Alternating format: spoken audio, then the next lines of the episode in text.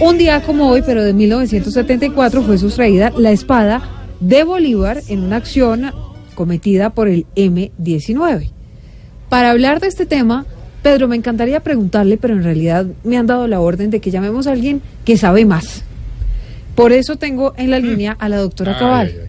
¿Sabe más? Hola, doctora Cabal, hablemos entonces de ese día como hoy, ese 17 de enero, pero de 1974, cuando fue sustraída la espada de Bolívar en una acción guerrillera cometida por el M-19.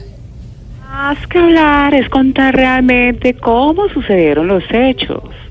Lo primero que dicen los historiadores es que los del M-19 se la sacaron de la quinta de Bolívar y no fue en la quinta de Bolívar, no, fue en la cuarta con 21.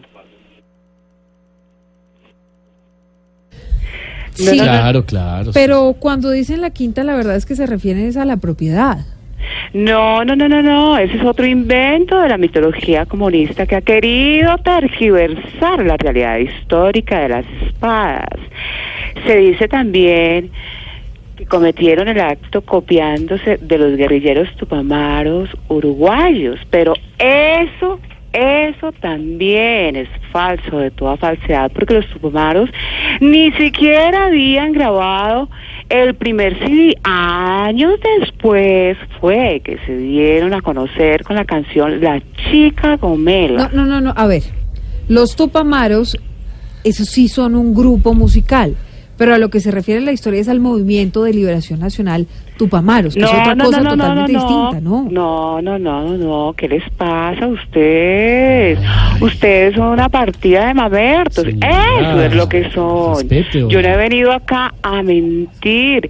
Ellos se la robaron por hacer daño y sentar un precedente, pero no para darle un uso importante, no señor. De machete no la querían porque ya tenían y de espada para esgrima tampoco porque ninguno de los eh, guerrilleros practicaba este deporte, No, no, señora, señor.